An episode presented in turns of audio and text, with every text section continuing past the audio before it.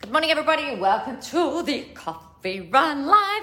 I really do need to have a look and see how many episodes we are up to now. I feel like we're at least in the high 500s, um, if not more. I'm not real sure about that, how fascinating that would be. I know uh, part of the thing, we, we stopped talking about what episode number because iTunes wouldn't let my um, let the description have the episode number in there. We'll let the title have the episode number in there. So to make it easy for content repurposing and content distribution we stopped talking about all of the episodes which um, is irritating because i'm kind of like well i like to know what episode number we're up to. I think it's a really awesome celebration don't you reckon? I think it is I think it is. But I do think that we're somewhere around, um, we're probably somewhere around the mid to high 500s, I reckon, I think. I'm, I'm thinking. Um, I could be wrong though. I'll have to go and have a look. So, what I wanted to talk to you about today, I just delivered a class for my very fabulous clients on lead magnets and all of that kind of stuff. So I thought I would come into you with just the cliffs notes of what's really important with when it comes to, you know, building your email list and things like that. Now, the time that we are living in at this moment in time, in terms of social media and, and things like that, we're, we're living in quite a, for want of a better word, quite a volatile time where I, I keep seeing notifications of people who have had their pages shut down. I keep seeing notification or like comments rather of people who have managed to find a way in. Said, you know, like my, my group was closed down. Hi, Nikki. Uh, groups closed down. Uh, hey, Rebecca, things shut off. Um, comments from ages ago, like three years ago, or posts from three, four, five years ago being deleted. It's so weird.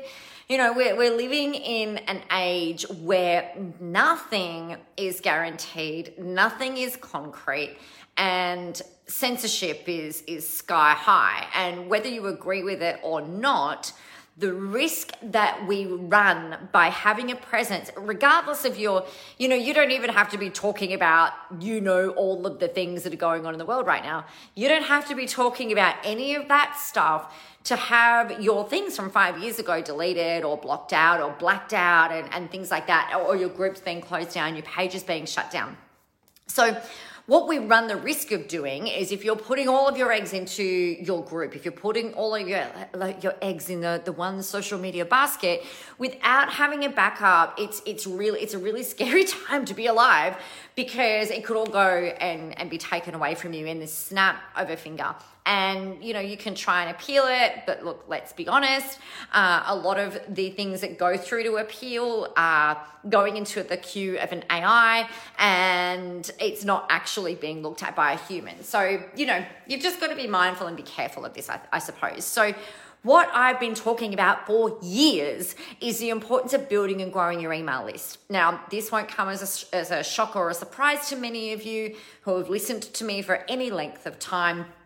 But me saying that you've got to go build your email list is one thing, and actually going and doing it is quite another. So I threw down a challenge to my people today, and I thought I would extend that to you.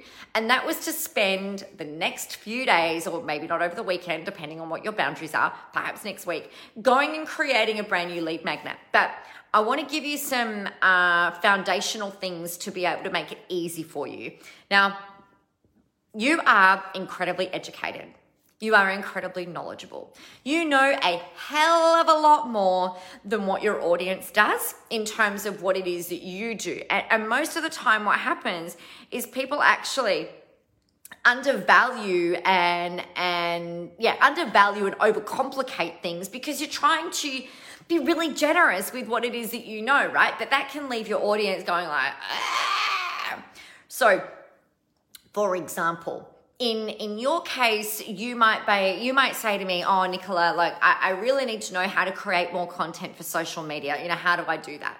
And i'll say oh look you know this is really great. Here's a tool that can help you with that but there's also these are the things that you also need to do in order to make it work for you. So the thing that you've got to do first of all is identify what is the most common problem that your audience has, or the biggest question that I ask you, or something that's maybe been coming up a fair bit over the last couple of months.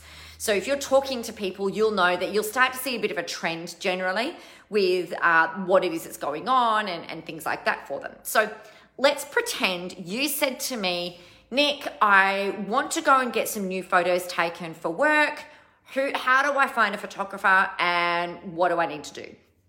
Well, I would say, first of all, okay, cool. Well, you've got to work out what kind of photos it is that you want. Uh, you know, these is like what kind of vibe do you want to look for. These are some search terms that you might utilize when it comes to actually having your photogra- uh, photographers, having your photographs taken. These are the types of things that you'd maybe want to consider and look at, right? And then I would say, but. so my lead magnet is going to give you what you want, right? Which is the problem that you think you have, which I don't know how to choose a brand photographer. So the, the first rule of thumb with all of your lead magnets is sell them what they want for free, right? In exchange for a name and an email address. Give them something that solves their problem. Don't be an asshole. Don't do the whole bait and switch thing. Make sure that they are getting the thing that they have asked for. So the, the problem that you might have is choosing this brand photographer, for example. So these are the kinds of photos that you might like. But when I'm talking to you via an email series that comes out automatically, but I've personally written, that comes out for you following that, I would say, you know, but but one of the big things that people say to me is, you know, how do you how do you feel more confident and natural when the camera's on you? And I will say, well, I always feel like a wanker. Uh, and then I will say, even though that's the case, here are some things that I would do in order to try and channel some of that confidence and, and how to build some of your uh, like your your uh, I, I guess the energy when you're showing up on camera. I always feel like an idiot in a photo shoot. In fact, I was saying this to my photographer the other day. I'm like, oh my God, I feel like an idiot. Actually, I said I feel like a wanker. Um, so, you know, that, that doesn't, that, that's gotten less over time for me, which is really helpful. So my lead magnet is really simple. It's here's the things that you need to know about choosing a brand photographer. The next thing that you've got to be aware of is that most people don't actually feel confident in front of a camera. So here are some things that you can do to make that a bit easier for you.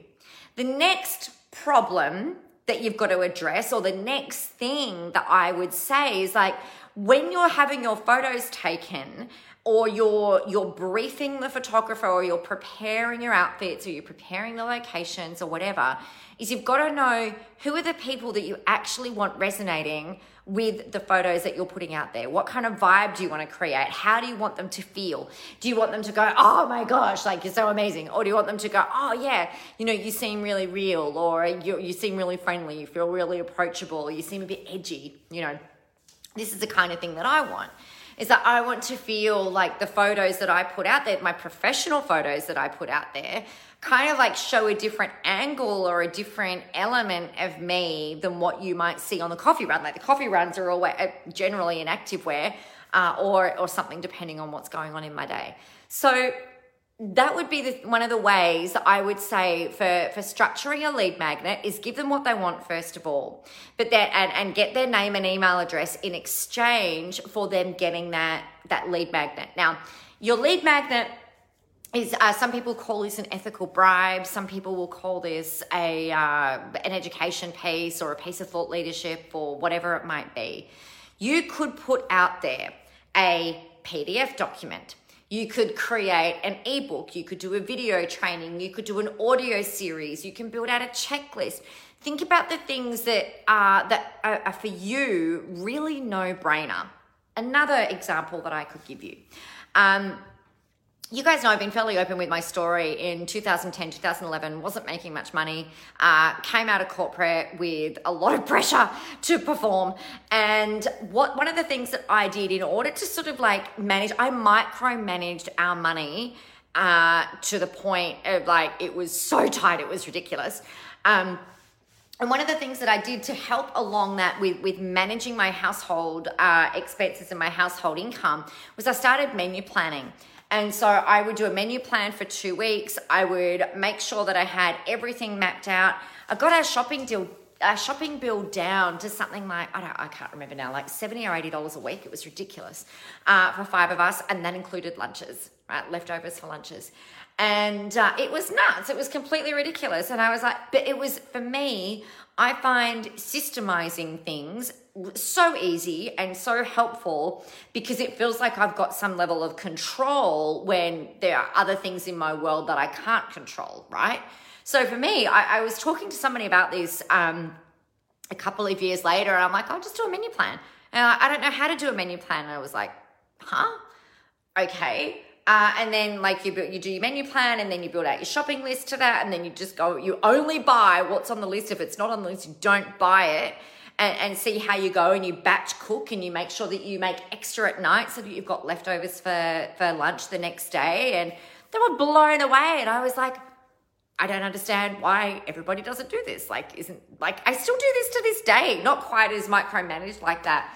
Um, but we still menu plan and I still build out my shopping list to the menu plan. And it just, you know, it means that we're not spending money on shit that we don't need or stuff going, getting thrown out in the, in the garbage after a week because we didn't, we weren't planning what we're having.